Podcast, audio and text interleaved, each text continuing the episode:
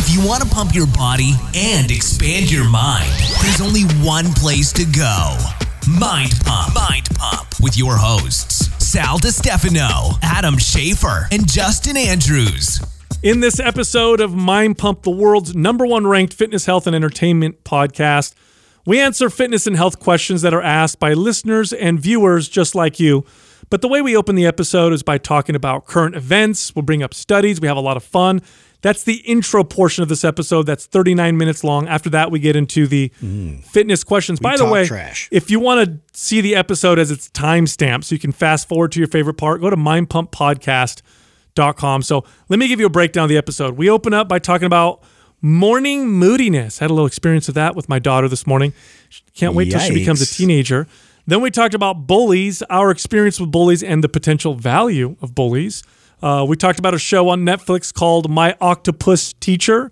Uh, Justin and Adam are having a good time watching that. Yeah, a little uncomfortable. I talked about a good website I think is very valuable these days called allsides.com. This is where you can find your news source and see which side it leans towards to see if you're being uh, unbiased with your opinion.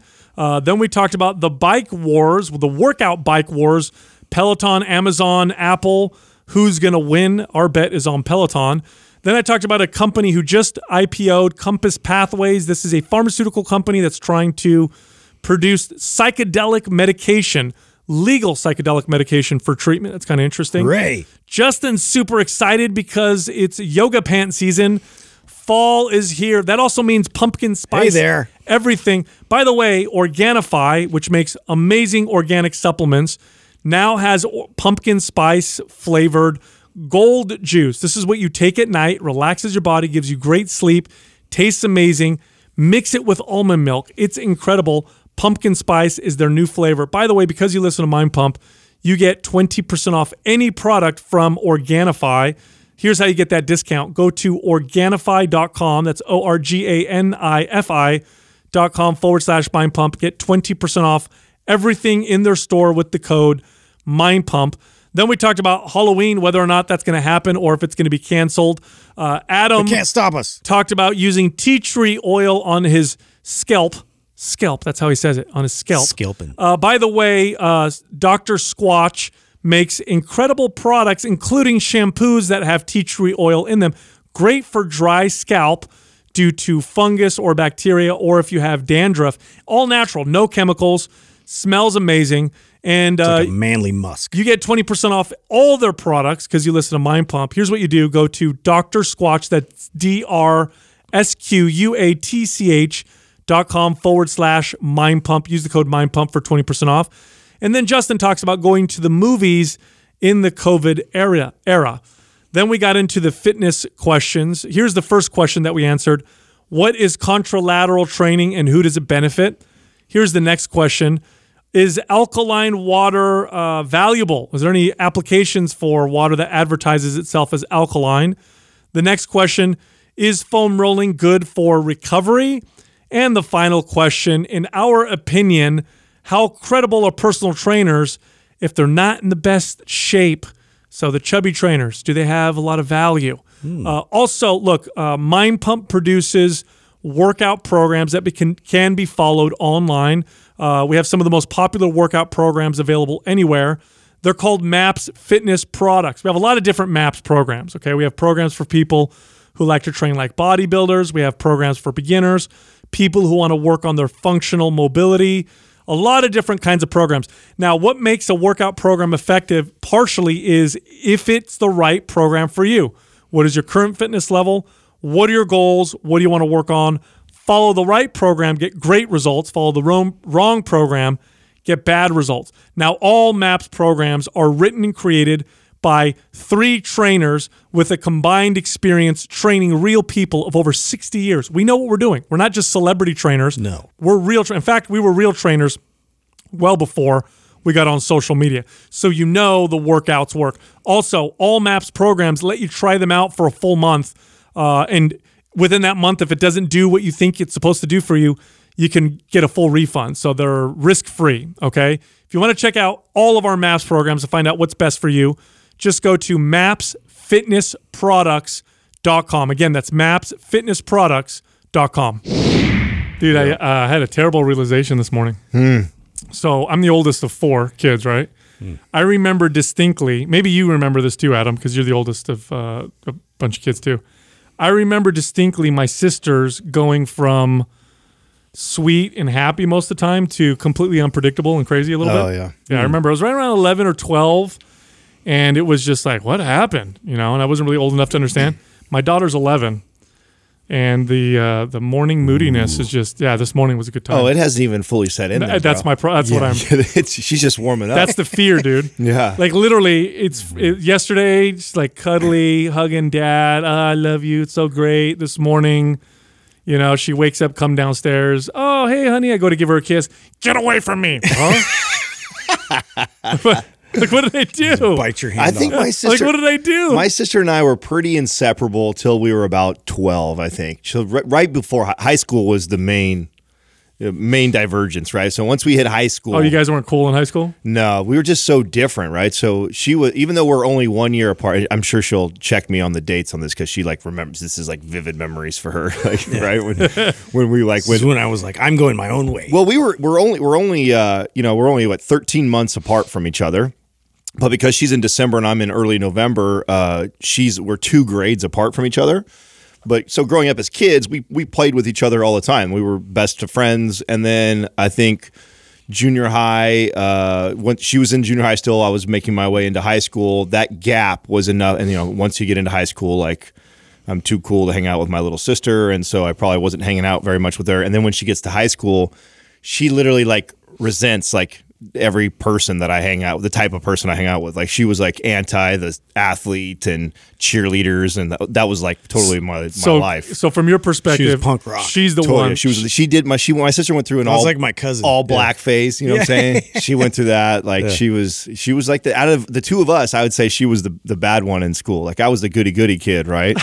she was like the bad. she was one. the bad kid. The and I, rebel. and I swear she did that because uh, it was just because she went the opposite direction as me. I I, st- I feel, and I'm sure she'll clear this up. Because I, I know her. She's such a like you wouldn't think that. yeah, she's like a sweetheart. what you got. My sister's got an edge to her, bro. Uh, I could, s- I could see that maybe a little bit. But yeah, like- if I had to, if I knowing both of you, if I had to guess, I mean, you know the sweet side because she handles customer service, right? So you guys see that she's oh man, she's so good with our people and stuff. Yeah, But you don't want to cross my sister, dude. I don't, I don't think that. But if, knowing the both of you, if I had to label one of you uh, an asshole, Yeah, I'm, I'm gonna put it on you. I would say Adam. No, Yeah. I'm sure she likes that, Yeah, but no, no. So Raise my, your hand my theory, my theory is that that two year gap, right? So because we were, like I said, inseparable till like 12 of me getting into high school and becoming too cool, right, to hang out with my little sister. I think that built up animosity. So then when she came into high school, it was like evaluate like who my brother is, who he hang- he hangs out with, like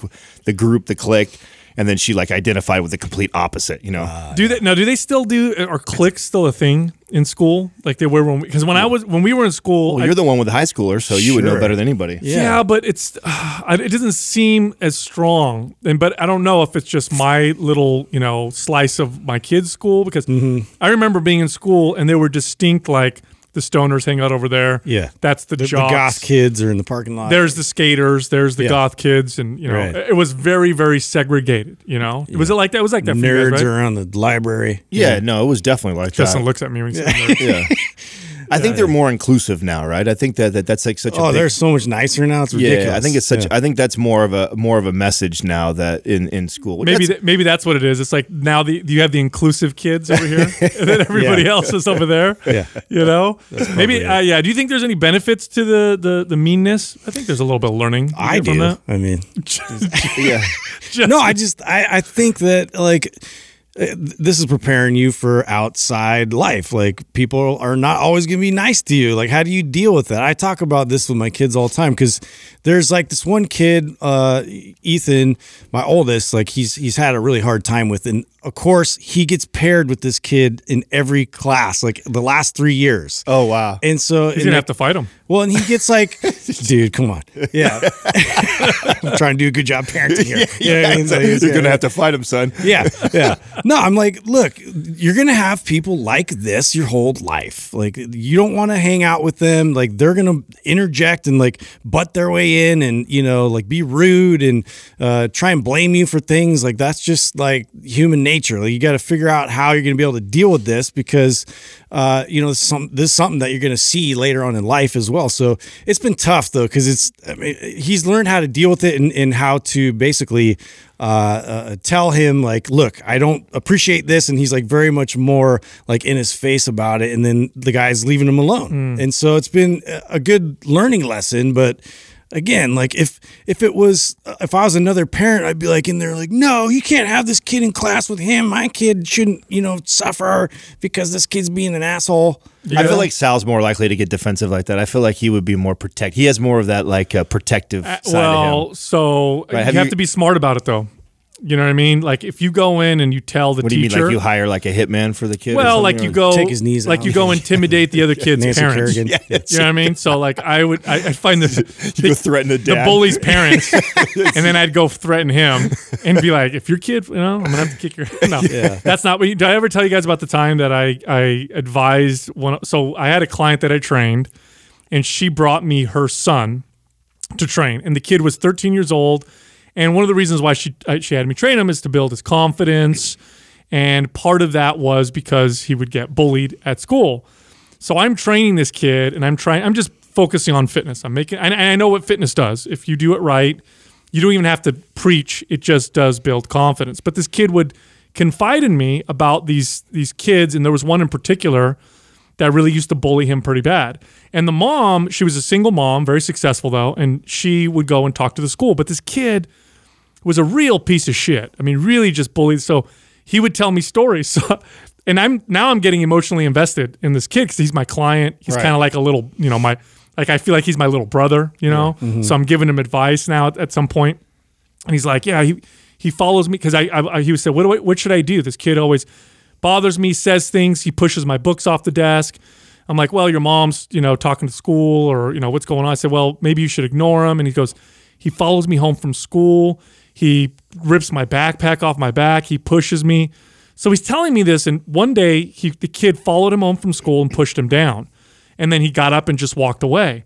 So I'm like, oh man, I hope I don't regret this. But I said, okay, here's here's what maybe you can do this. I said, next time he's following you, turn around and tell him you're not going to move.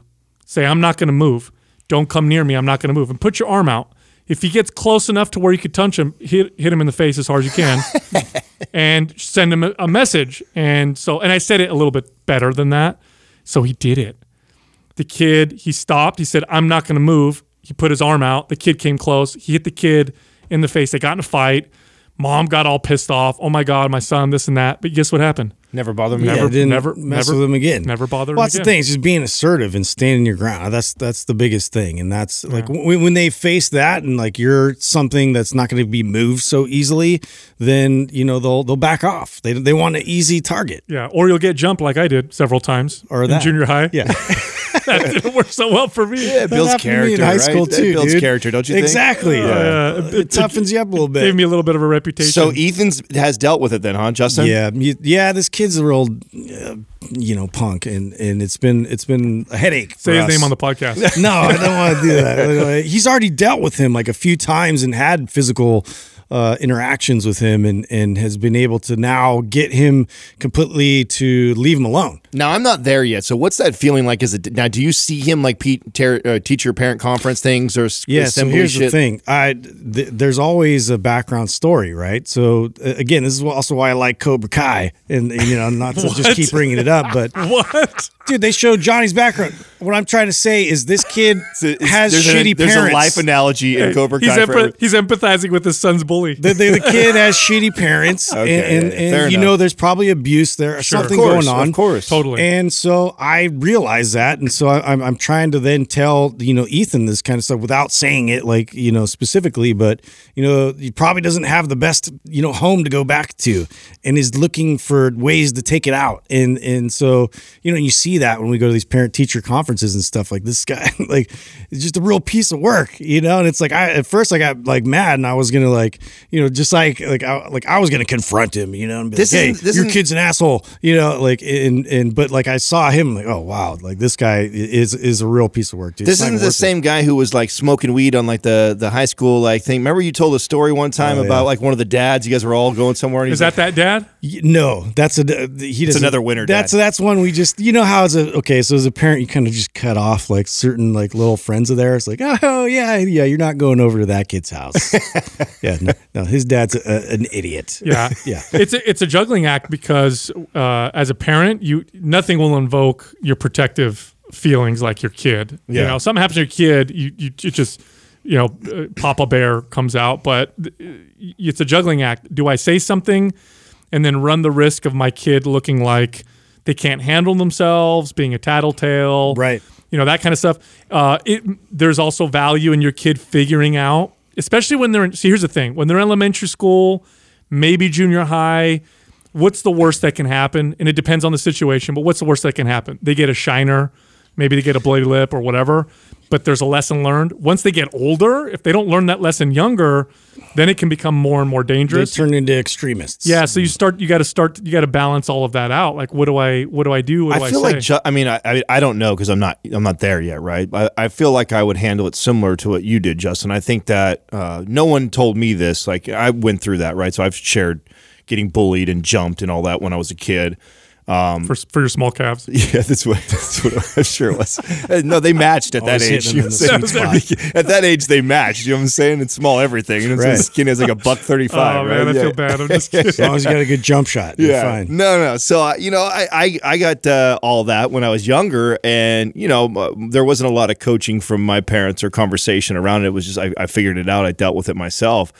And I think uh, understanding, believe it or not, the the bullies and probably how unfortunate they are, and what and that's why it caused it, probably would have gave me a different perspective, right? Like when you're a kid, you don't see that. When you're a kid, you just see this kid who's an asshole and he's a punk, and a lot of times kids actually think that that kid's probably cool or popular because everybody's scared of him, and so everybody respects him, type of deal. Where it's like when you start to kind of open their eyes a little bit, like son, you know, he, he probably has parents that don't love him. Mm-hmm. You know, he probably has a shitty bed he's got to sleep in. You know, he's probably got to deal with all. When you let him like kind of understand that like part of what makes this kid this way is a reflection of him not liking himself or not liking his situation. I feel like I was a smart enough kid that if you would have like taught me that, I'd probably have a different Yeah, perspective. unless he uses it, you know. Yeah, Yeah. kids bullying him. Hey, your dad's an alcoholic. My dad told me.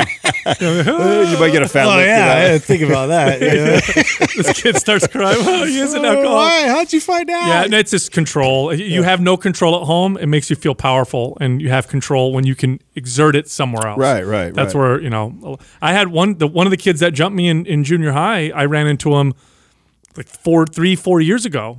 As, as an adult, and he's a pastor.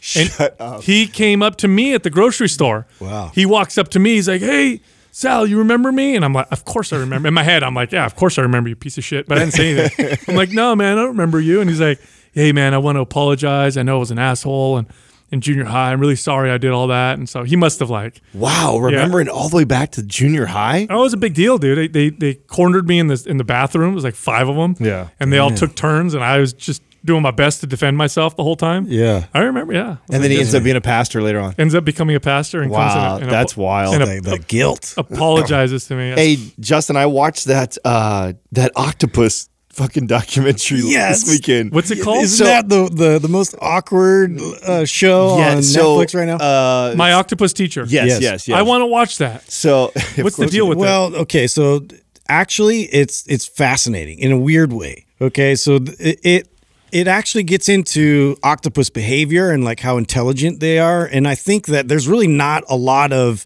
behavioral study around octopuses and so he he went through all this stuff in his life and he made it about like kind of the drama and stuff that he was experiencing and like when he was a kid he really liked to go diving in uh, you know, these kelp beds and stuff. And like he used to do this as a kid. And so he remembered that. And so he started doing that again and decided to do this like every day and would visit this one specific area every day and saw this octopus and like kind of befriended it in a weird way. Yeah. Uh, but uh, they they had a moment where they actually like had a connection. Like the octopus came out of its den and then put its tentacles like on its hand, and they kind of connected. And then it started to like would see him and like like swim over to him and like land on his chest and like hug him and all this like weird stuff. Sounds like weird anime. oh, Yeah. dude, it was like know? cephalopod love. It was it was a little weird. It, was- it you know Yeah. we we watched it because so we were at uh, Sanctuary this weekend, and which means Max is sleeping in the same room as we are, and it's like I don't know. He goes to bed at like 7:30, 8 o'clock when we're out there, and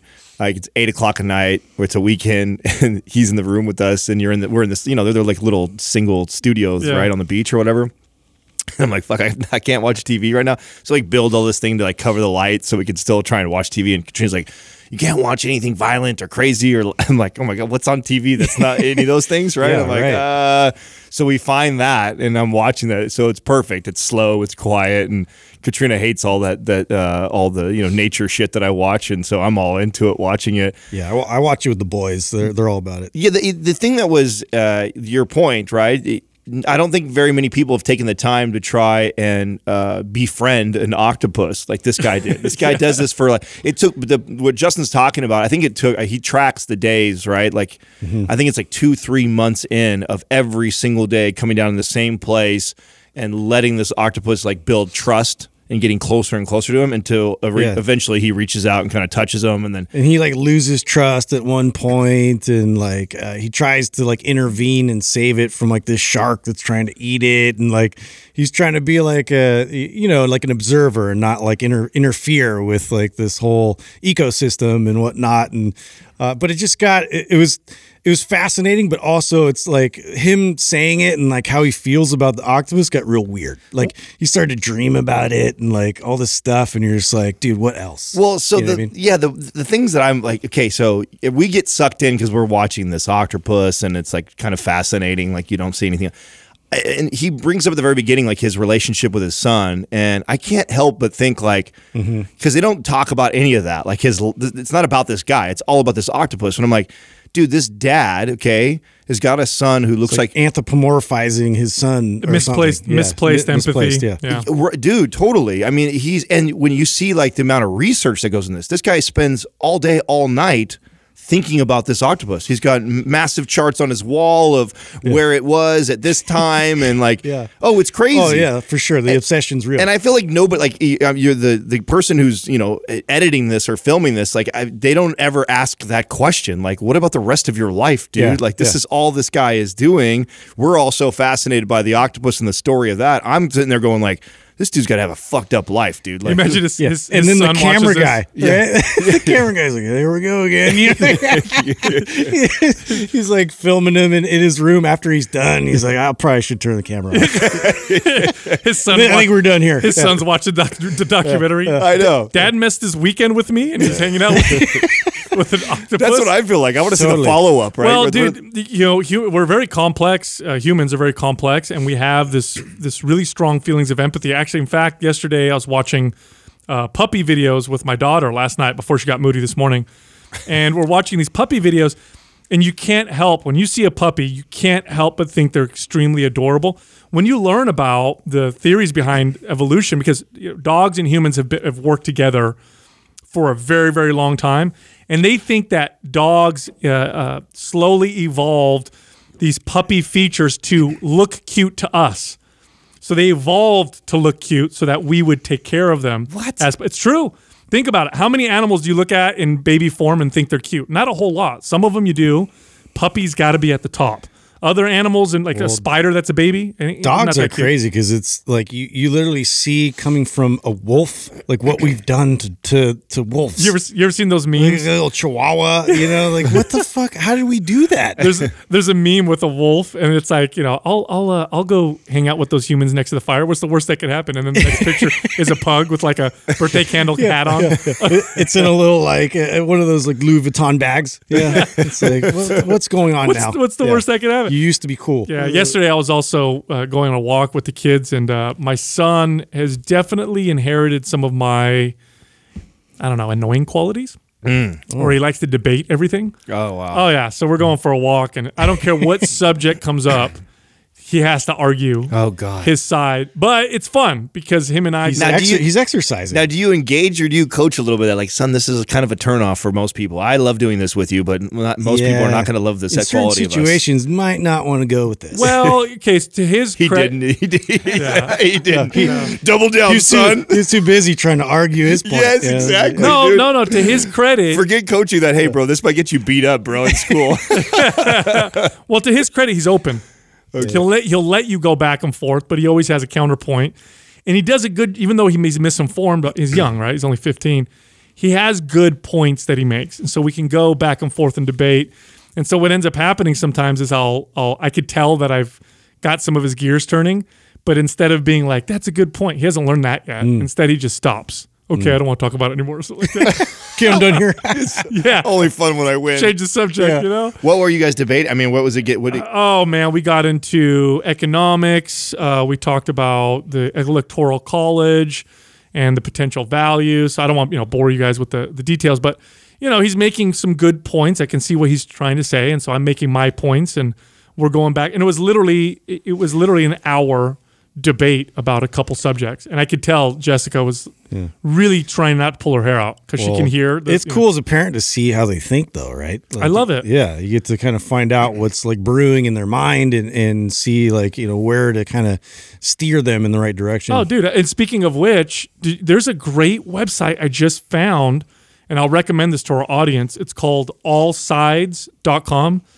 And if you go there, it literally will rank news sources on their bias.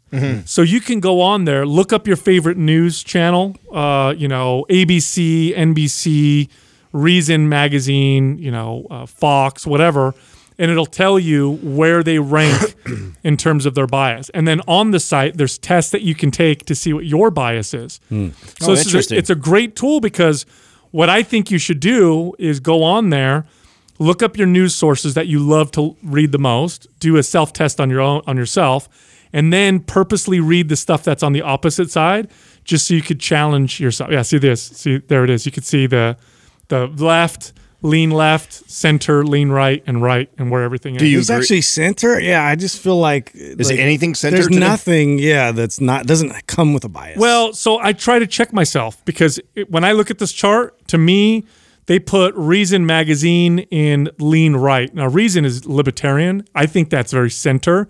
So I try to check myself and think, well, is it because I'm because I'm over there more that I think everything's more left, or what's the actual deal? Right. But nonetheless, use it. You can use this to kind of guide you a little bit. But it's really cool because you could type in uh, a site that you're reading articles from and see which direction that they lean, and then do your own test. It's, it's is pretty that cool. is that so? I'm, I'm looking That is at it cool. right that right now. So I'm assuming that the so you have the center and then you have the two to the left, two to the right. Are the two closest to the center cl- considered closest to center? Is Yeah. that and the the far outsides are the most extreme? Yeah, so on the very left is left. Then it goes left uh, lean. Then it goes center, lean right, and then right. So on the extreme right, uh, it's you know Fox News. On the extreme left, CNN, for example. But then in the middle, you have uh, like The Hill, USA Today, NPR, uh, Bloomberg. Um, you know, on the lean right, you'll have like Market Watch. On the lean left, you'll have ABC, for example, or Politico. But it's a it's a really really good way for you to check Oh, yourself. Market Watch is considered a lean right. I didn't even know that. You know, I thought it was a little neutral, I, but I guess I don't know. I don't. I don't. I can't recall. well, I'm going to make I'm going to I'm going to make a comment, but it could be my own bias. But I guess if you speak economic sense, you maybe lean right. I mean, I don't. I mean, that may be the case a little bit. You know, being Yeah, well, Anyway. no. Speaking of market, no, I was just reading Market Watch this morning. Are you guys watching the bike wars right now? what bike war? Oh, the, bike wars, workout man. home Yeah, bike. that's what I'm going to call so wait, it. we got we got Apple. Obviously, we got Peloton. Yep. Uh, who else? And now Amazon. So Amazon is now throwing their hat in the ring here. So we have they and they are going after like the mark the 499. So I think five a bike under five hundred dollars. Uh, they've partnered up with Echelon, and which is the maker of the bike, and they basically are creating something to rival uh, the Peloton bike. And it's I mean. what five times cheaper than even the, the newest version of Peloton. We talked about Peloton coming out with a you know they partnered up with a new manufacturer so they could produce the bike at a I think a twenty percent reduction of what it was last year or whatever. Uh, even at that twenty percent reduction, it's still five times more expensive than the the Amazon bike that's came out for five hundred. Now, what I don't know because it's so new is you know I don't know how it com- compares to it. One, I know how that smooth the experience, Right. like how integrated everything is. Yeah, because that's, what, Peloton. That's exactly because otherwise you just get an exercise bike. You know what I mean? If Right. it's not going to provide all that. So what this tells me is this tells me everything that we've been predicting, which is that the fitness, uh, there's still a huge demand for fitness. It's just shifting. Oh, yeah. And at home workouts is exploding, and now you have all these major brands They're trying to figure out how to get in on the action. Absolutely. Yeah. Because I think the future of working out is going to, obviously, we've talked about this so many times, but it's going to look very different. You have Amazon and Apple, big players that usually don't have anything to do with, you know, with workout equipment. Yeah. And they're entering into the fray, which Yeah. tells you that that they see the. and they're not just originally i used to think that peloton was just like a you know you know SoulCycle at home type of deal right i, I really thought it was just a bike but you know the the software offers all kinds of like workout stuff so Mm-hmm. you can like turn your monitor on your bike like and you can have your little yoga mat to the side with your pair of dumbbells and follow a trainer through a workout a weight Right. routine so that i mean that competes it right with mirror and tonal and the Mirror other and ones yeah. so it's going to be really interesting to see how this all all the how they all shape up as far as who has the I, I even share. heard whims of like uh, Orange Theory trying to get in on that in terms of like having statistics and things like at home that you could like shoot up to your screen. That's interesting because I, I, one of the things I was fascinated by with uh, Orange Theory when I was there was what a great job they did with tech. So even during the time that I was there, what four years ago or more, I don't even know how long. it's way been. more than that. Has it been more than four? Yeah. When we first started. No. it's Oh, been no, you're right. four You're years. right. I was there for the first year That's that we right, were still right. starting this, right? So, um, you know, they were already doing things where, you know, you were they basically were combining like the the, the Fitbit feel and the connectivity to the, the group and the tracking your score, and you could wear it in the class, you, and it would sync up to the TV and see to be able to real time see your calorie burn and stuff, and then your zones. Then you could go outside and go for a hike and be about your day, and then it would track all your zones for the day, and then, like I said, connect to a community mm-hmm. where you can all be Honestly. I, I feel Apple and Peloton are going to be, you know, the two juggernauts in this space. Mainly Peloton because they've been doing it the whole time. This is their, you know, wheelhouse. But also Apple's like secretly, like have had all these patents and all this tech that's been just sitting there waiting to integrate. Uh, and, and you saw that they just launched their their Apple Watch, like the, the latest version, where there's like all these sophisticated uh, new sensors they put into it, and you know, it's they're gonna have this all all this like uh, biometric data and all that's gonna be on the TV before you know it. Well, here's my prediction. Okay, just like in the gym space, i the equipment in the gym has far less to do with the success of the gym than the workouts that are occurring, the environment, essentially the the feel of the facility would dictate its success way more than the equipment. I think whoever wins this competition is not going to be the one with the best bike or the best equipment, The best experience. the best experience, the Yeah. best programming, the best 100%. workouts. That's what's going to win. This is where Peloton is crushing. Yeah. It's not necessarily that they have the best bikes, it's that their programming so far, because things could change, Yeah. is the best. So Apple could go in with the coolest bike or whatever, but if you don't have good classes, a good feel, a good environment, it's Well, not going to work. they got a lot of work to do in that direction. They Oh, well, I also think they've already done a good job of building community. That's the to they me, have a lot of people. Yeah, that's to me. That's the first. Once people like something, right? It's really tough to get you to come to something, try something else out. Like if you've been a Peloton person since it's since inception, and they've just continued to upgrade and get better and get better and get better, and you're a part of that community, like getting you to switch over to something just because it's you know Mm-hmm. cheaper. I don't see that happening. I, I mean, I definitely think there's going to be uh, like many things. I think they'll they'll all get a market share. And you're going to have this. Uh, obviously, they're they're going after different demographics, right? I mean, you have a bike that's twenty five hundred to three thousand dollars versus a bike that's five hundred dollars. I mean, you're you're the type of person that is going to be Yeah, able it's to pretty crazy what they're charging for a bike. yeah, and then you and then you have a monthly membership on top of that. You know, Here's the person that okay, so I don't know. This is my prediction. I could totally be wrong, right? I think the person going for the cheaper bike probably will end up going with a stationary bike and some kind of free programming on TV without Yeah. needing to get the expensive integrated bike. People who want the integrated bike will go with the experience, the one that really wins, which would be at this point Peloton. Right. Peloton is you know is building. Speaking of companies, um, Compass Pathways went public. So Oh, right. this was the company that I know um, had some big investors. They're a pharmaceutical company who have a potential psilocybin, like magic mushroom drug that could get passed, um, and right now is in trials. So they went public. Of course, they're exploding because there's a lot of excitement around you know this kind of therapy. But it's the first pharma company I think that potentially could be using psychedelics to treat legally to treat uh, you know depression, PTSD, and other psychiatric. That's exciting, man. this is very exciting. I think that uh, psychedelics, from what I've seen with the studies, uh, have so much potential to completely transform how some of these people get Yeah, you treated. see, Berkeley, they, uh, I don't know if it's decriminalized or they made it uh, somewhat legal to, to be able to start treating uh, patients with, with psilocybin. Yeah, it's just decriminalized right Yeah. now, right? It's not legal. no, but Compass Pathways has a a actual drug that has that can be approved. So it's not you're just feeding people mushrooms, but rather standardized. You know, meeting the standards, I guess. Now, of- do you see them as like kind of like GW as far as like they're the are they the, are they the leaders in this category? Like they, they are the leaders. Um, they just went I- IPO and they've so far done well. Um, they don't have any products on market, so it's still a risky investment. But I think the excitement is what's going to drive it at first. But if they get a drug to pass, to get if it's if it gets fast tracked the way that cannabinoid uh, medications did, um, you're going to see some exciting stuff. And because again, the research looks crazy. You know, people with resistant treatment, uh, excuse me, uh, treatment resistant depression, which historically is like there's nothing we can do. Some of these studies are showing some remarkable things with psychedelic research in combination with therapy. So this could be a breakthrough. you know what else is exciting I- is yoga pants and UGG season, dude. Oh, oh I was Yeah. going to bring that up. My favorite part about fall basic bitch season. like- oh, yeah. Pumpkin spice, everything nice. Oh uh, yeah! Did you see Organifi drop their pumpkin spice, dude? Watch that thing go crazy. Which, which what is it? The it's their the- gold.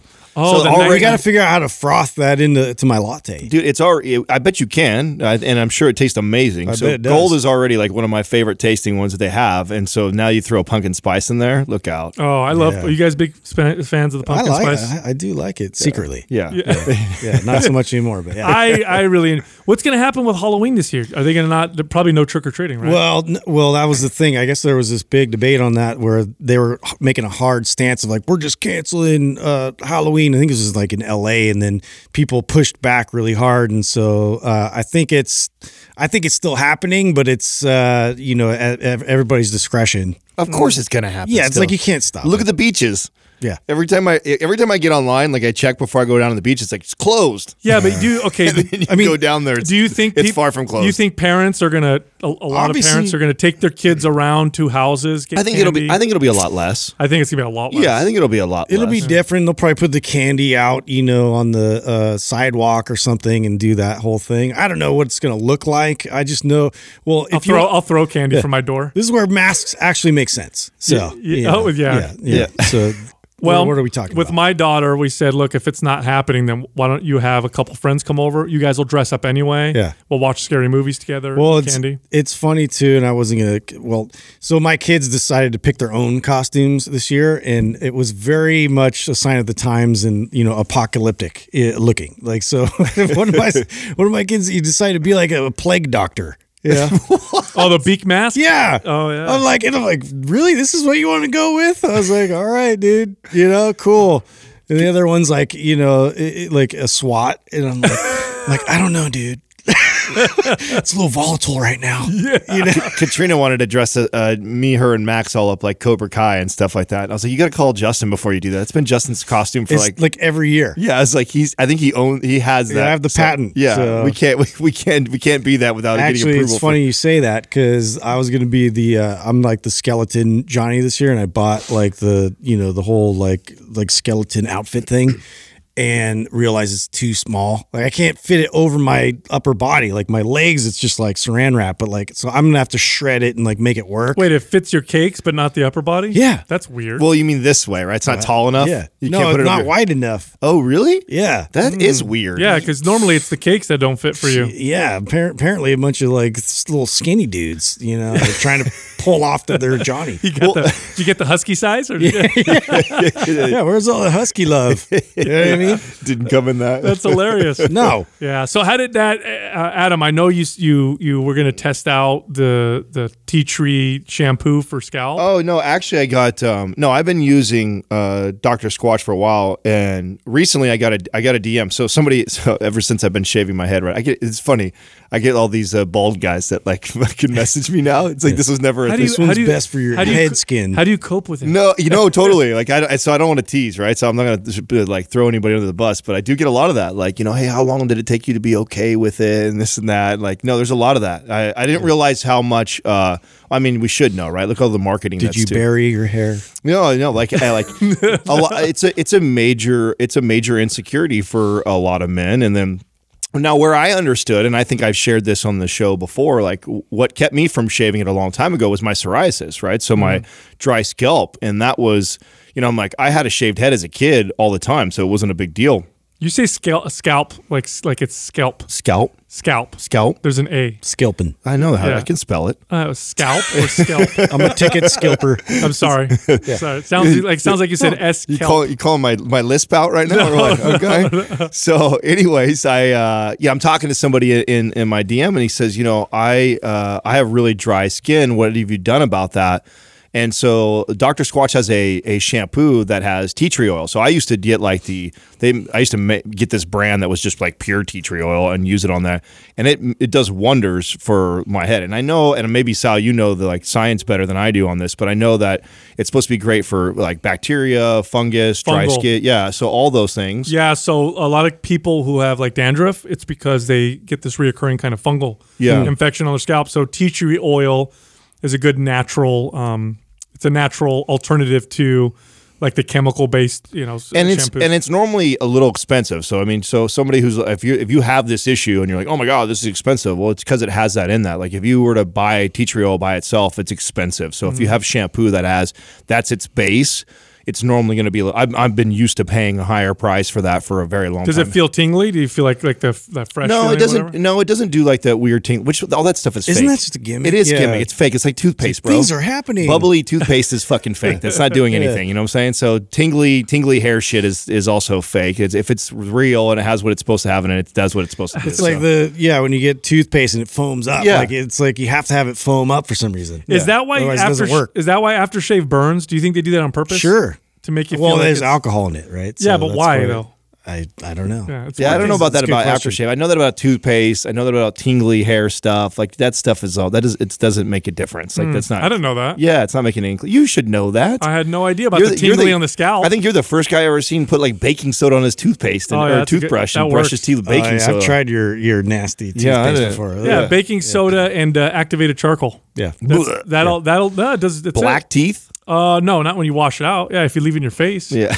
looks like you looks like you you bit the barbecue. Yeah, yeah, I bet. No, I- Dude, oh, I was gonna tell you guys, I finally like watched a real movie again, like in the theater. oh, you over went to the theater? Wait, theaters in open? the theater. Yeah, I, it, you know what? And it's it's only like certain locations. I guess there's like they they grade uh, areas like we're in the blue now in Santa Cruz. Like certain areas are still kind of whatever red or orange or whatever the fuck. But uh, so we were able to go and, and we watched and we're like. There were, really isn't that many good movies out, obviously, right now. But there was one that looked interesting. It was Tenet.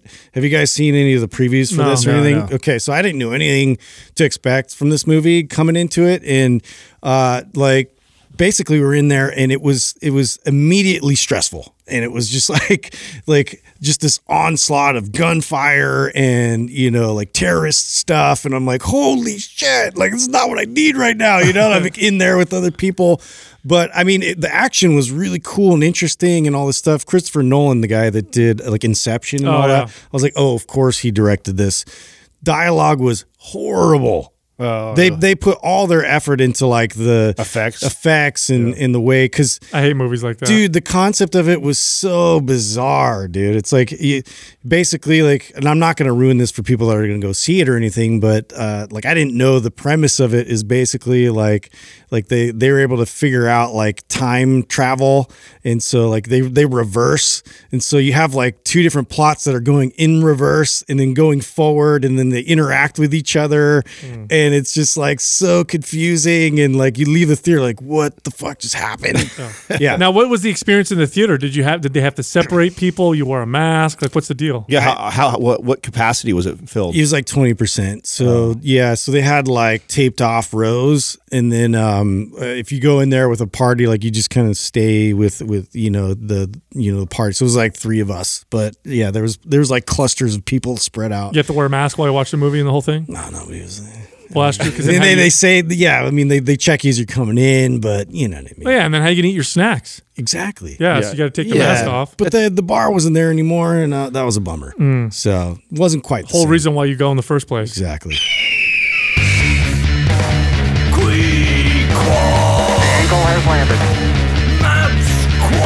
Today's Quah is brought to you by MAPS Anabolic. If you're looking to maximize your overall muscle and strength, MAPS Anabolic is the perfect place to start.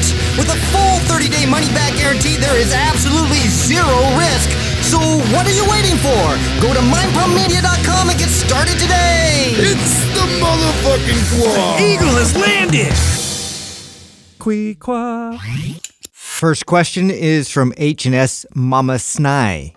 What is contralateral training and who does it benefit? Ah, contralateral training. So this would be, and correct me if I'm wrong, fellas, but uh, essentially you are tr- you're like a, a Bulgarian split stat squat or a lunge would be considered contralateral. opposite arm, opposite leg direction. Like, Yeah, like so- walking. Walking so is Or like a bird dog. Uh, yeah, basically, like we're working like from one side to the other. Yeah, and essentially one side is working one set of muscle groups with one recruitment pattern. The other side is working what would be considered maybe opposing muscle groups uh, or opposing recruitment patterns. Why does this benefit people? Well, because we do a lot of things this way in real life. Uh, every time you take a step, every time you step up something or you grab something, very rarely is your whole body moving together the same way. You know, your arm swings forward, the other one tends to swing back. You step forward, one leg tends to be behind. And so it strengthens these kind of functional patterns. I also like this kind of training because it tends to highlight imbalances in me. So like if I did a lunge, I always I can tend to see uh, or feel one side being better in one position than the other. For example, my right leg forward might feel stronger, more stable than when my left leg is forward, and that can tell me a lot about areas I need to focus on. Yeah, I like using like crawling patterns uh, for this a lot, and I know it's it, not a lot of trainers utilize crawling patterns or like even get into these types of positions with bird dog and these types of things but it's information. It's really like helpful information for me to see where the disconnect is especially when there's a problem with uh, you, you know something with their walking running like anything with their gait uh, being able to stabilize properly and also have that uh, communication uh, firmly established from right to left left to right uh, is definitely beneficial when you get into functional movement. Well, I was going to say contralateral training is extremely functional. It's uh, we crawl, we walk, we throw, um, you you swing something. You, t- I mean, all these it, it requires you to be able to do that for one side to communicate to the other side, and it also has a anti-rotational and rotational component to it many times. So. The, the functionality of training this way, I think, is extremely important for you know potential you know in, injury prevention for just being better at everything that we do. So i always so bird dogs were like a, a staple movement. Like i didn't do crawling patterns as much as a trainer. I didn't i didn't get into like animal flow type stuff till later on or even curious about that stuff.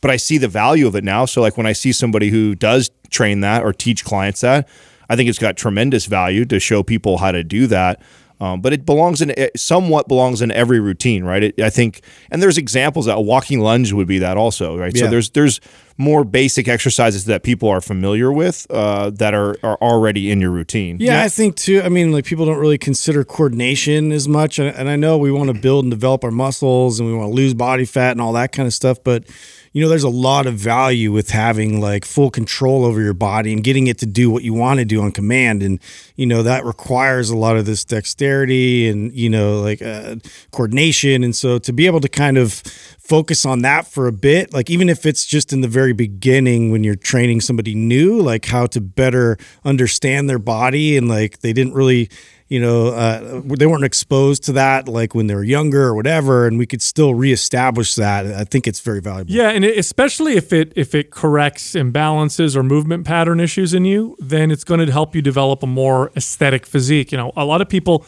when we think of aesthetics, we tend to think about what bodybuilders will consider aesthetic or what magazine covers will consider aesthetic. But really the the root of good aesthetics, at least real life good aesthetics comes from balance, right? Comes from the fact that I'm moving with good balance. Um, my muscles balance each other out. One area isn't overpowering another area. And so, this kind of training, besides making you move better, can actually contribute to having a physique that looks more aesthetic and balanced. And here's a good example of the opposite of that, right? We all know the the, the muscularly developed individual that doesn't seem very aesthetic. Although they have big muscles, they move around and they seem muscle bound or clumsy. And so it reduces the aesthetic appeal of the person. Um, uh, MAPS Performance is one of our programs where you'll find contralateral type training. You'll find uh, this kind of functional based training whose side effect oftentimes is an improvement in aesthetics. In fact, a lot of the like the gym focused people who've gotten a program like MAPS Performance will comment and say, I, I expected to move better. I did not expect to look better.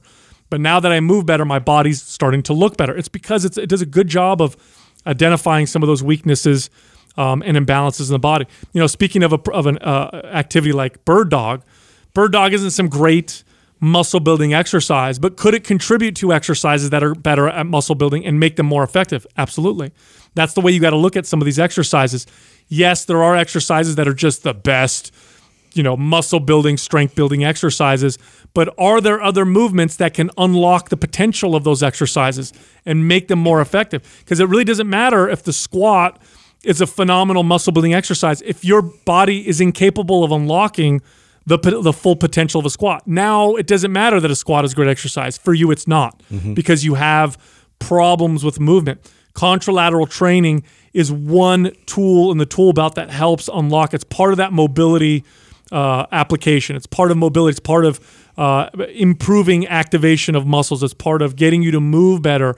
And when you move better, you can train better. And when you train better, you look a lot better. Next question is from Kairos Captures.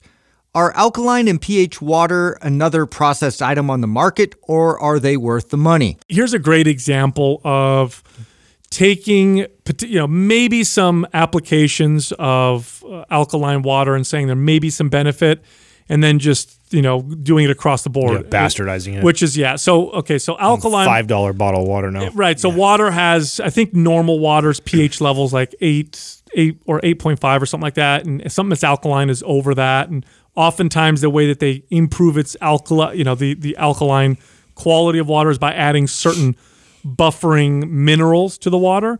So now you know uh, water is a little bit more alkaline meaning it will counteract some acidity um, in the body. What are the potential applications? Well i guess if you have acid reflux issues, maybe it might help a little bit. In which case, I'd say eat a Tums or a Rolaids, which is way more alkaline. It'll solve that that issue a little bit yeah, better. or just eat, you know, like non-inflammatory foods. yeah. Now, is it going to change the alkaline uh, of the, you know, the the measurements of your body? Probably not. Your body maintains its pH balance pretty damn good. That's fact- how I thought they dispelled this, right? I thought they did because that's how the true way to test if this works is to drink this stuff and then like take a take a piss test, right? Isn't that how they would measure and like see if it's actually changing it? Yeah, your your body is very very good at maintaining a certain pH level because if it goes a little bit outside of that, even if it goes too alkaline or too acidic, it's not good. Bad, it can yeah. become quite dangerous. What you might get is a little bit more alkaline in your gut.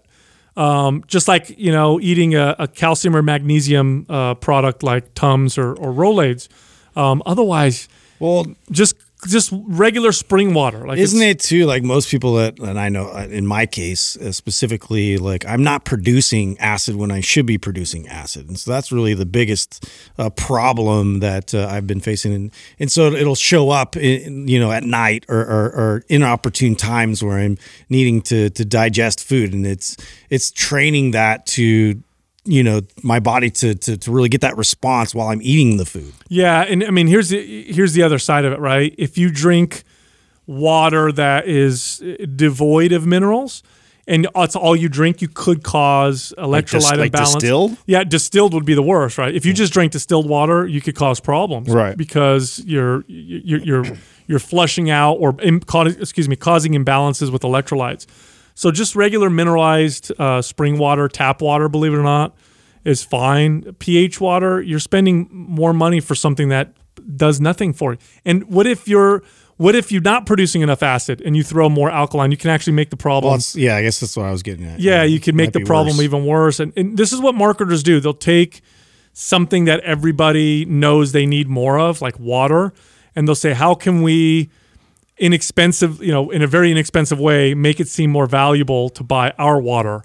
So they'll say our water's pH balance is high. What they do, they added a little bit of, you know, magnesium to it or something Isn't like it that. interesting to you guys? Like, I want Doug. Do you have any idea? You're old. Do you have this? You probably should have a better idea of this. do you remember when uh, water? Would, No, I was mean invented? No, I mean I remember as a kid. I've- I mean, shit, we drank from the garden hose for at least half, like a quarter of my life. I would say. So they didn't. There wasn't even a Before then, it was just hydrogen, oxygen. bottled water wasn't even a thing. Like you couldn't buy, you didn't go buy bottled water anywhere. Like that wasn't a thing. That was like if you did, you were like storing for like You were like rich. Only rich people bought like not uh, even that. It was like you- because you're going camping or somewhere and you wouldn't be able to get to water. Maybe you bought the, but other than that, nobody bought water bottles. Like right, Doug? Yeah. It was like you just No, drink. just drink it out of the Drink tap, of right? hose, right? Yeah. And so this has to be like a, a multi-billion dollar industry now that like didn't even exist like 20 years ago. Oh, at the time, I can remember when it first came on the market, and I go, "Why would I pay for water? This is ridiculous." Yes, Yeah. right? we gotta start bottling up air. Uh, bro, Spaceballs. Remember Yeah. in Spaceballs? Yes, I know. You're gonna, be, you're gonna buy a can of air. Yeah. You remember that? Oh, I did. Yeah, buy that's a right. can of air. I, I think that's brilliant. That's Yeah. totally like the next move. I think Yeah, you guys are it's- onto something. yeah. Yeah, no, it you know it's you know what's funny too is that bottled uh, water is one of the, the the largest contributors to waste because of all the plastic bottles. So people are like, "This is good, you know, it's healthy or whatever." You've got all these plastic bottles that we're dumping into. You know, those into- islands of plastic. Yeah, it's um, you no, there's no there's no huge benefit. Just regular water is fine. Tap water is usually fine if you feel like you need to clean it further. Buy yourself a purifier so you're not you know wasting a bunch of plastic bottles. But pH water is largely a total gimmick. If you're a real gangster, you'll drink out of the garden hose. Yeah. Next question is from Land 3 Emma. Is foam rolling good for recovery? And can it help you recover faster? Sure. Yeah, I Oh, think I love it for this. This is so they do studies on massage. So that that would that's where you're going to find the studies that'll that'll point to this the best and say, okay, does massage help with recovery? Um, it's hard to measure that because there's perceived pain, in which case massage helps because you feel like you're less sore. Is it actually speeding up recovery? I don't know. I think it can, but not because it's it's the foam rolling or massage itself is reducing uh, the inflammation or making the recovery faster. I think the fact that you feel less pain, now you move more, and that is what I think facilitates recovery. Oh, that's an interesting theory. yeah, because I know I know if you just sit still, you're not going to recover as fast as So you- you. I could see that from being restrictive, like after a workout, like I feel or like, and, and you're less likely to uh, get that circulation that really Yeah. is the part of the recovery process. But yeah, I don't know. Like it, it'd be interesting to see if you could like manually manipulate. Uh, uh, I don't know how. Well, you would- could test that. The way Yeah. you would test that is you would actually you would massage a group of people and then they would lay in bed and do nothing. Oh. Right? And then you would massage another group of people and they would go about their day and then you would not massage somebody that's and so all of them would need to be really sore, right? So the goal would be you know, overtrain, overreach, get everybody like really sore. So legs, right? It's Real easy doing that with squats or something, right? So you get everybody really sore. You have one group that gets massaged and then goes about their day. So they keep moving around. You have one group that gets massaged, lays in bed, doesn't do anything. And then you have another group who doesn't do either one of them, right? And then you measure to see how, what the recovery process Yeah, what their performance is. yeah, you know, the, the more I think about it, I think Sal, your theory makes a lot of sense. Like it's it's probably less to do with the actual massage itself because, I mean, it's somebody who used to get massages all the time. That's what Katrina did, right? When we first met, um, you know, you you train and you're really sore. I mean, everyone's like trained legs, and then you had a day where you're just like, oh, you, Yeah, you, you're like oh. shuffling around. Yeah, you're stiff when you move, and you so you, you you probably limit the amount you move around because of how sore you are. Versus, not, you've, if you've ever experienced a great massage like that, and you walk out, and you're like, oh my god, my hips are opened up, and you feel good, and you kind of go about walking. So that's probably you're probably right. The, the even if there is some science to support that it's doing something for recovery, it probably has more to do with the movement and the blood flow, oxygen, and nutrients getting uh, afterwards. and right? it depends on how it's being done. Like deep tis- tissue massage, or you know, when people you ever seen those foam rollers that are like made out of wood, or when people go crazy with it. With when the- it's super. like, the knobby one. yeah, like when you go deep enough with I've massage CrossFit. uh, or you know foam rolling, you are causing damage. You are causing a little bit, not like when you're working out, but you can cause some muscle damage. I don't think that's going to speed up recovery. I, I really do think it has more to do with the fact that you, because the pain is reduced, just like stretching. I think stretching would do the same thing. Stretching gets me to move. Trigger sessions. I think you're moving, you feel less pain, you move more. That facilitates recovery. Staying in bed, not moving due to whatever reason, whether it's because you're being lazy or because you're too sore, slows down recovery. It blunts the ada- uh, adaptation uh, signal. It blunts the muscle building signal because you're not moving. Like if you got really really sore and then did not move at all, you you're you might recover, but you're not going to build any more muscle because the signal you're sending from not moving is going to probably overpower the workout that you just did. You know, if I hammered my legs on Monday, didn't move till the next Monday, I guarantee I wouldn't get stronger. I'd probably get weaker. What is it called? Is it raking or reeking? The the, the most Reiki? yeah, the most aggressive intervention that people do, and they get all bruised. Rolfing. Rolfing, Yeah, thank yeah, you. yeah, yeah, yeah. No, Reiki is uh is like energy.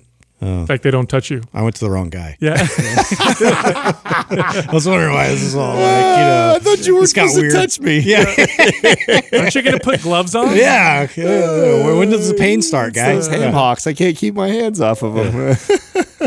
Next question is from Petro Julie. In your opinion, how credible is a personal trainer if they're not in their best shape at the moment? Yeah. in their best shape. that's a high, judgmental. yeah, that's a high standard, right? You know, working with a lot of trainers, uh, I'll tell you the the okay, if you're really out of shape, it'll probably hurt your business. of course. Yeah, Because people are going to look at you and judge your ability that's to train your them. business card. Yeah, but uh, look, uh, the, some of the most successful trainers ever, actually, all the successful trainers ever had, the most successful ones, none of them were the most ripped, fit looking trainers. They definitely worked out and they took care of themselves. No, because what comes with that is obsession, and those people, and that I think it's it's it's rare. But if you can find somebody who can keep themselves in extremely good shape, and then also has tremendous amount of humility uh, around it.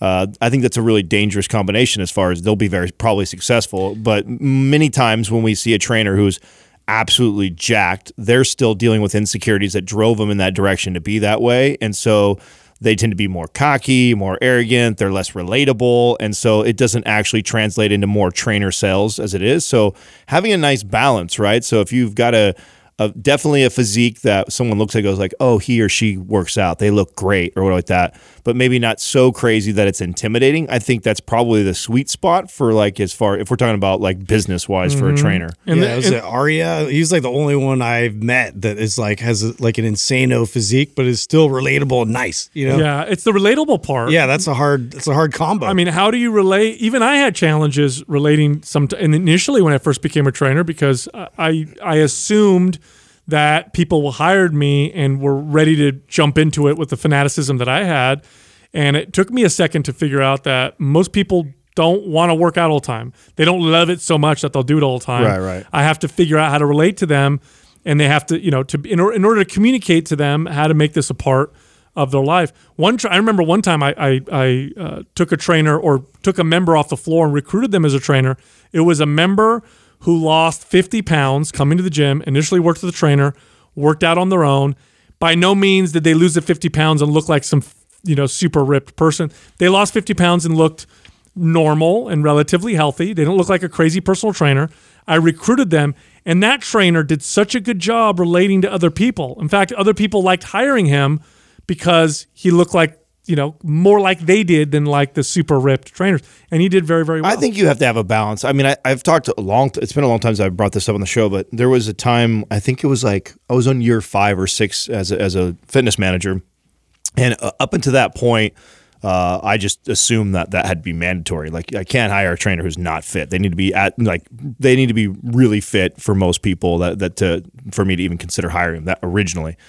And then I thought, you know what? Like after I've been training trainers for such a long time, And then he met me. yeah, No, just maybe maybe you were like, no, I'm just kidding. You were you were fit. fit. You were a freaking football player, so that you were still fit. Yeah. Who's there? So uh, no, I'm talking like on top of I'm it. talking about I, I actually went to like an extreme level. I I I hired somebody that the average person wouldn't think worked out at all. But they had they dropped a good 30, 30 plus pounds themselves. They had a good They'd story. been on the journey. They were they had uh, they had experience uh, is with um, their their education. They had a kines degree. They had got a national certification, so they had a good education level. They had experience losing weight, but definitely did not look the part. And so I went on this kick of like hiring some trainers that were like this to see how they would do. And uh, being completely uh, uh, transparent, they didn't do very well. They had a hard time. They they struggled with that because many people are very judgmental like and a, a lot of people right away if they want to change their physique. They want to be inspired by the person that that's coaching them. But at the, to a point they don't need to be so crazy ridiculous. They just need to be better than the person that's hiring them. That that's a challenge right? If you're somebody who's like 20 pounds overweight and your trainer is 30 pounds overweight it's really tough for you to get inspired by them even if they've already had a big journey and they lost it. And that's not to say i don't want to discourage somebody who's in that situation that's having success. There's always exceptions to the rule I've seen I've seen fat trainers do really really well. If you got a mouthpiece on you, you're likable. There you can overcome any of that. But mm-hmm. there's there is a point that I think it, it matters for a trainer to have an easier time being successful. That looking relatively fit, I think, is important. But also not being so so fit that you're not relatable. Because I think there's a part of people that want to see something that's actually kind of attainable too. Like if you see someone who looks like a cover model, sometimes people just write it off like I'll never look like that girl or that Yeah, guy. Yeah, and also I also look the most successful trainers I've ever worked with had the right attitudes. They really had a passion for health and fitness. Now the side effect of that usually means that they're pretty fit because they believe what they're preaching. Right. So I don't know if it's necessarily, except for the extremes, the fact that they looked fit that attracted clients. I think it's more that they actually believed in what they talked about, and the side effect of that being that they lived that lifestyle as well, and that's what made them successful trainers. Well, it's really it's the passion, and it, it the thing is, regardless of what they look like, if you can see like how much they're trying to, they've tried to improve themselves, and like how passionate they are about fitness, uh, you know, that's going to come across. And so, like, it, unfortunately, you're going to see that with some trainers that really don't put a lot of attention into themselves, and they don't uh, take themselves that seriously. That's going to come across to to the client, and so you just got to check yourself on that. Are you you yourself trying your best to you know present yourself in a certain way? the consumer sometimes too is like they don't know what the hell they're looking at. Like I've had trainers that don't look super fit, like they're not ripped, they don't have abs. Uh, and maybe they're carrying a little bit of extra body fat, but shit, they're mobile as hell. They're strong as hell. Like they have other attributes that they Right. care. They care less about the way they look. They're like, I'm not hung up on trying to be, you know, single digit body fat percentage, but they're they're deeply passionate about mobility and strength and being functional. And so maybe the average consumer who's been marketed to all the time by these billboards or ads and magazines of this is what a trainer should look like, they assume that, oh, this is what, if they don't look like this, they're a lazier or less intelligent type of a trainer, which that couldn't be further from the truth. Because there's many times there's trainers that actually are very secure with who they are. They don't give a shit about comparing themselves to the next guy or tra- guy or girl that's, you know, super ripped. They care about the other aspects of health and fitness. And until you meet that trainer, or get to talk to them, you may not know that. So That's I would good- caution consumers. And that's a good point because then, the, then you look at the opposite. Like a, a consumer who doesn't know any better may look at someone who's shredded and think, "Oh, that's a good trainer," not realizing that that person has bad relationship with food. They severely restrict themselves, or they binge when a show is over. That they have zero balance in their lives. They're fanatics to the point where it's unhealthy. Mm-hmm. And so, looking at them, you're like, that person understands how to help me develop a lifelong relationship with Right. with fitness and health when in reality that person doesn't even know how to do it for themselves let alone do it for another client and some and i've seen those trainers and i've seen the way that they train their clients and it's like they tr- the way they train themselves. Here's your meal plan. Follow this. Stick to it. Here's your cheat days. Eat whatever you want. This is when you can go off oh here's how you're going to restrict your, your water because you're going on to the beach. And i'm like what are you teaching your client? Right. this is not the way to, to to you know produce success with people. Look, Mind Pump is recorded on video as well as audio. Come check us out on YouTube, Mind Pump Podcast. You can also find all of us on Instagram. You can find Doug, the producer, at Mind Pump Doug. You can find Justin, everyone's favorite, at Mind Pump Justin. You can find me at Mind Pump Sal and Adam at Mind Pump Adam. Thank you for listening to Mind Pump. If your goal is to build and shape your body, dramatically improve your health and energy, and maximize your overall performance, check out our discounted RGB Super Bundle at mindpumpmedia.com. The RGB Super Bundle includes MAPS Anabolic, MAPS Performance, and MAPS Aesthetic. Nine months of phased expert exercise programming designed by Sal, Adam, and Justin to systematically transform the way your body looks, feels, and performs. With detailed workout blueprints and over 200 videos, the RGB Super Bundle is like having Sal, Adam, and Justin as your own personal trainers, but at a fraction of the price. The RGB Super Bundle has a full 30 day money back guarantee, and you can get it now plus other valuable free resources at mindpumpmedia.com. If you enjoy this show, please share the love by leaving us a five star rating and review on iTunes and by introducing Mind Pump to your friends and family. We thank you for your support, and until next time, this is Mind Pump.